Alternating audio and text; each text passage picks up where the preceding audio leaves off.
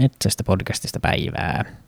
Sellaisella asialla lähestyin tässä, että minä ajattelin tehdä vielä yhden yhteenvedon tästä valkohäntä peura vieraslajiksi aloitteesta, koska tämähän on todella kiinnostava keissi. Ensinnäkin tämä on aika malli esimerkki siitä, että minkälaisessa asemassa metsästäjät Suomessa on. Yhdelle taholle me ollaan psykopaattisia murhaajia, jotka tappavat huvikseen, toisen mielestä ei tapeta tarpeeksi, vaikka olisi kovakin tarve. Yhteistä näissä vaatimuksissa on se, että ne kohdistuu aina siihen, mitä metsästäjän pitäisi tehdä tai jättää tekemättä ulkopuolelta määriteltynä. Somessa nämä vaatimukset toimitetaan vielä aikamoisilla äänenpainoilla, joten minä en kyllä ihmettele, että minkä takia metsästäjät nyt on tähän julkiseen keskusteluun turhautuneita ja minkä takia siihen osallistuminen välillä vähän kuohahtaa. Mutta vedetäänpä tässä nyt yhteen, että mitä tässä peura-asiassa oikein ehdotetaan ja missä se järkevin linja menisi. Ja aloitetaan pikakertauksesta. Suomen luonnonsuojeluliitto julkaisi 24.5. kannanoton otsikolla Luonnonsuojeluliitto kannattaa valkohäntäkauriin lisäämistä haitalliseksi vieraslajiksi. Tämä löytyy SLLn verkkosivuilta esimerkiksi. Tähän uutiseen tarttuu ainakin Yle, Helsingin Sanomat, Uusi Suomi, MTV ja Turun Sanomat ja varmasti muutkin mediat. Ylen uutisen otsikon jälkeinen ingressi kuuluu, että jos e- esitys toteutuu, valkohäntäkaurista voisi jahdata ilman metsästyskorttia ja ympäri vuoden myös lisääntymisaikana. Ja tämähän herätti tietenkin aika suurta keskustelua ja vastustustakin.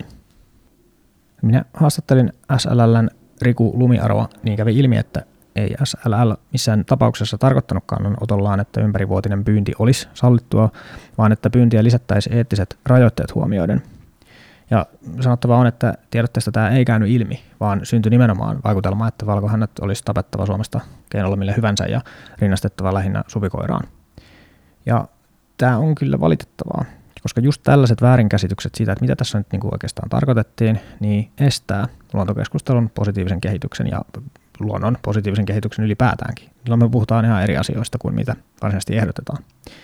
Mutta tässä on vastuuta mielestäni kyllä vähintään yhtä paljon lähettäjällä uutisen julkaisijallakin, koska ei ole minusta kohtuullista olettaa, että yleisö olisi seurannut liittojen seminaareja ja viestintää pidemmältä aikaväliltä ja siten tehnyt ikään kuin johtopäätökset tai tietäisi, että mitä tässä ollaan oikein nyt vaikkapa aikaisemmin sitten aiheesta ehdotettu. Mä en saanut Rikulta suoraa vastausta siihen, että tarkoitettiinko tällä aloitteella valkohäntäpeuran kokonaan hävittämistä vai jotakin muuta. Kokonaisuudessa tärkeänä osana joka tapauksessa oli tarkemmalla selvittelyllä esiin noussut ajatus pitkästä siirtymäajasta, jonka puitteissa Suomeen voitaisiin istuttaa paremmin Suomen sopiva isokauris tai Saksan hirvi, jonka aiheuttamat uhat olisi SLLn mukaan pienemmät. Mutta kyllä tämä minusta tämä aloite on tarkemmallakin tarkastelulla silti ongelmallinen. Minä pyysin myös Metsästäjäliiton Teemu Simeniukselta tarkennetun vastineen lumikeron puheenvuoron, joka on kuultavissa tässä edellisessä jaksossa. Simeniuksen vastine kuuluu tällä tavalla. SLLn esitys valkohänen siirtämisestä haitalliseksi vieraslaiksi siis on hävittää valkohäntä ja korvata Saksan hirvellä turvaten suurpetojen ruoka ja hirviedään eläinlaidunnus 2030 mennessä. Samalla vapauttaa valkohänen pyynti pinta-alarajoituksesta, jotta kaikki pääsevät pyyntiin. Kuitenkin pyynti pitäisi säädellä niin, että tappaminen tapahtuu eettisesti, eli joku koulutus, ei pyyntiä, lisääntymisaikana ja niin edelleen.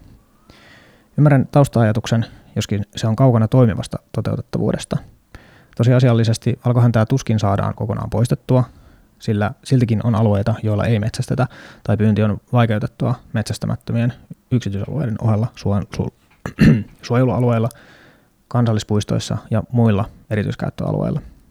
Pelkkä kannan kääntäminen laskuun organisoidussa oloissa on ottanut muutaman vuoden. Kantaa pystytään kyllä hallitsemaan, kun se lähivuosien aikana saadaan tiheällä kannan alueella matalammalle tasolle. Ja nyt kasvu on mitä ilmeisimmin saatu taittumaan. Hävittää, hävittää valkohäntää en usko pystyttävän. Vielä vähemmän, jos pyynti muuttuisi organisoidusta satunnaiseksi sirpalepyynniksi. Kanta voisi päinvastoin räjähtää käsiin. Saksan hirven lisääminen on periaatteessa kiinnostava ajatus, joskin mahdolliset sivuvaikutukset tulisi tutkailla huolellisesti. Esimerkiksi kolarissa osuma on hirven luokkaa, kun valkohännällä rutisee pääosin pelti. Valkohännän mahtuminen Suomeen on siirtoistutushistorian onnekkaimpia tapauksia, sillä Suomesta puuttui tämän koko luokan hirvieläin, eikä se vienyt muilta lajeilta ekologista lokeroa, ja vahingot yksilöä kohden ovat hämmästyttävän pieniä. Saksan hirven vahingot yksilöä kohden Suomessa on arvoitus. Sen suhteen SLL on oikealla jäljellä, että tämä hirvieläinlokero tulisi olla tavalla tai toisella täytettynä luonnon hyvinvoinnin vuoksi.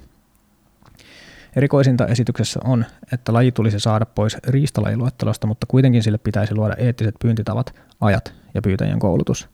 Sellaiset kun on luotu metsästyslainsäädännöllä ja maassa on järjestäytyneet olla tämän suhteen. Esitys ei lopulta käytännössä muuta nykytilanteeseen kuin pinta-alarajoituksen poistolla ja sillä, että säätely ei olisi enää metsästyslainsäädännössä.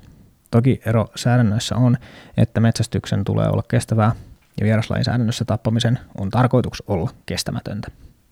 Yhtä kaikki metsästyslainsäädännön alla toiminta on organisoitua viranomaisohjauksessa järjestäytynyttä metsästyksen johtajan toimesta koulutettua metsästyskortti, ampumakoe, eettistä, lainsäädäntö, pyyntiajat, turvallista, oranssit, metsästyksen johtajat, yhteiskuntaa palvelevaa, SRVA, kantojen hallinta ja laskenta myös, vahinkoihin puuttuvaa, pyyntimaksujen ohjaaminen vahinkojen korvaamiseen ja ennaltaehkäisyyn, riistan ja kannan seurantaa tutkivaa, laskennat, tutkimus ja niin edelleen.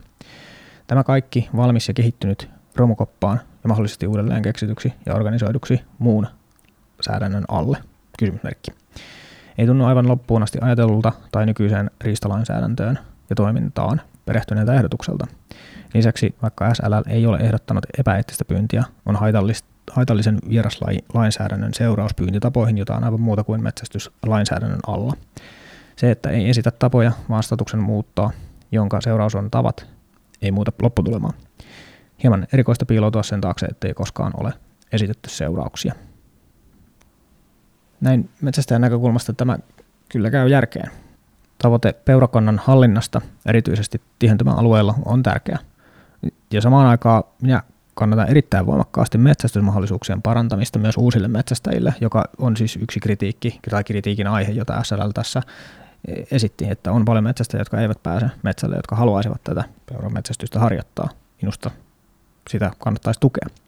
Meillä on jo olemassa tällä hetkellä kohtuullisen hyvin toimiva systeemi, jota on tietty syytä parantaa edelleenkin, mutta on minun kyllä vaikea tämän jälkeen uskoa, että, että tämä kannattaisi polttaa tämä koko tehty työ nyt maan tasolla ja koittaa sitten aivan toista lähestymistapaa. Varsinkaan kun tässäkään asiassa ei ole kuunneltu metsästäjien näkökulmaa, vaan tässä nyt ulkopuolelta tulkitaan, että mikä tässä on ongelma ja sitten esitetty siihen ratkaisuksi jotakin, mikä ei kyllä tällä tarkastelulla vaikuta kovin realistiselta. Tässä asiaa selvitettyä niin, niin nousi vielä yksi mahdollisuus tai yksi mahdollinen tausta-ajatus siihen, että tähän, mikä tässä saattaa vaikuttaa mukana, ja se on suurpedot. Yksi SLLn johdonmukaisista linjoista on ollut Ilveksen metsästyksen vastustaminen.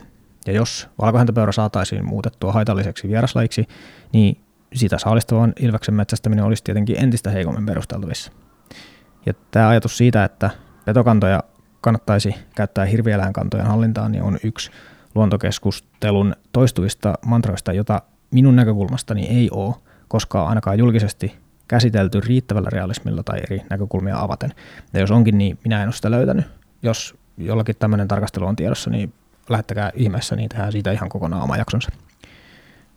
Mä painotan, että tämä petonäkökulma, eli, eli se, että tässä nyt ikään kuin yritettäisiinkin vastustaa vähän tällä tavalla peitellysti ilveksen metsästystä, niin tämä on minun tulkinta, ei, eikä mikään SLL virallinen linja. Mutta jos tässä on kyse siitä, että motiiveissa on mukana myöskin tätä ilveksen metsästyksen vastustamista, niin kyllä siitä pitäisi olla täysin suora ja yksiselitteinen.